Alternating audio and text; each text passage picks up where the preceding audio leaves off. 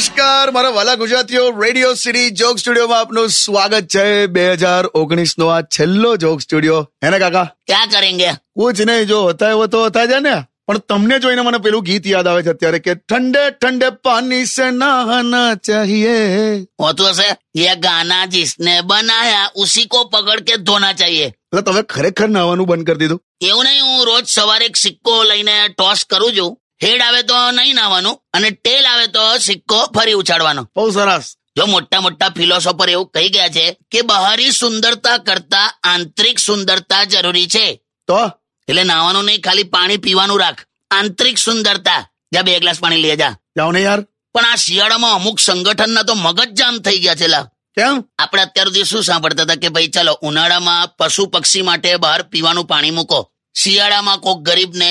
ધાબળો આપો હા એની માને આ વખતે કઈ જુદું આવ્યું શું પક્ષી માટે ધાબા ઉપર આદુવાળી ચા મૂકો શું વાત કરો છો બે ખરેખર આવું હતું હશે આ આ કયા સંગઠનો છે લા લા ના ના આટલા બધા સેન્સિટિવ થવાના બદલે સહેજ સેન્સિબલ થાવ ને લા કોઈ મસ્તી કરી હશે હવે આવું બધું ના હોય હવે કોઈ સંગઠન જ નથી એટલે કાલે ઉઠીને આ લોકો એવું કહેશે કે રજાઈમાં વાંદરું જોડે લઈને સુઈ જાવ એમ બે ના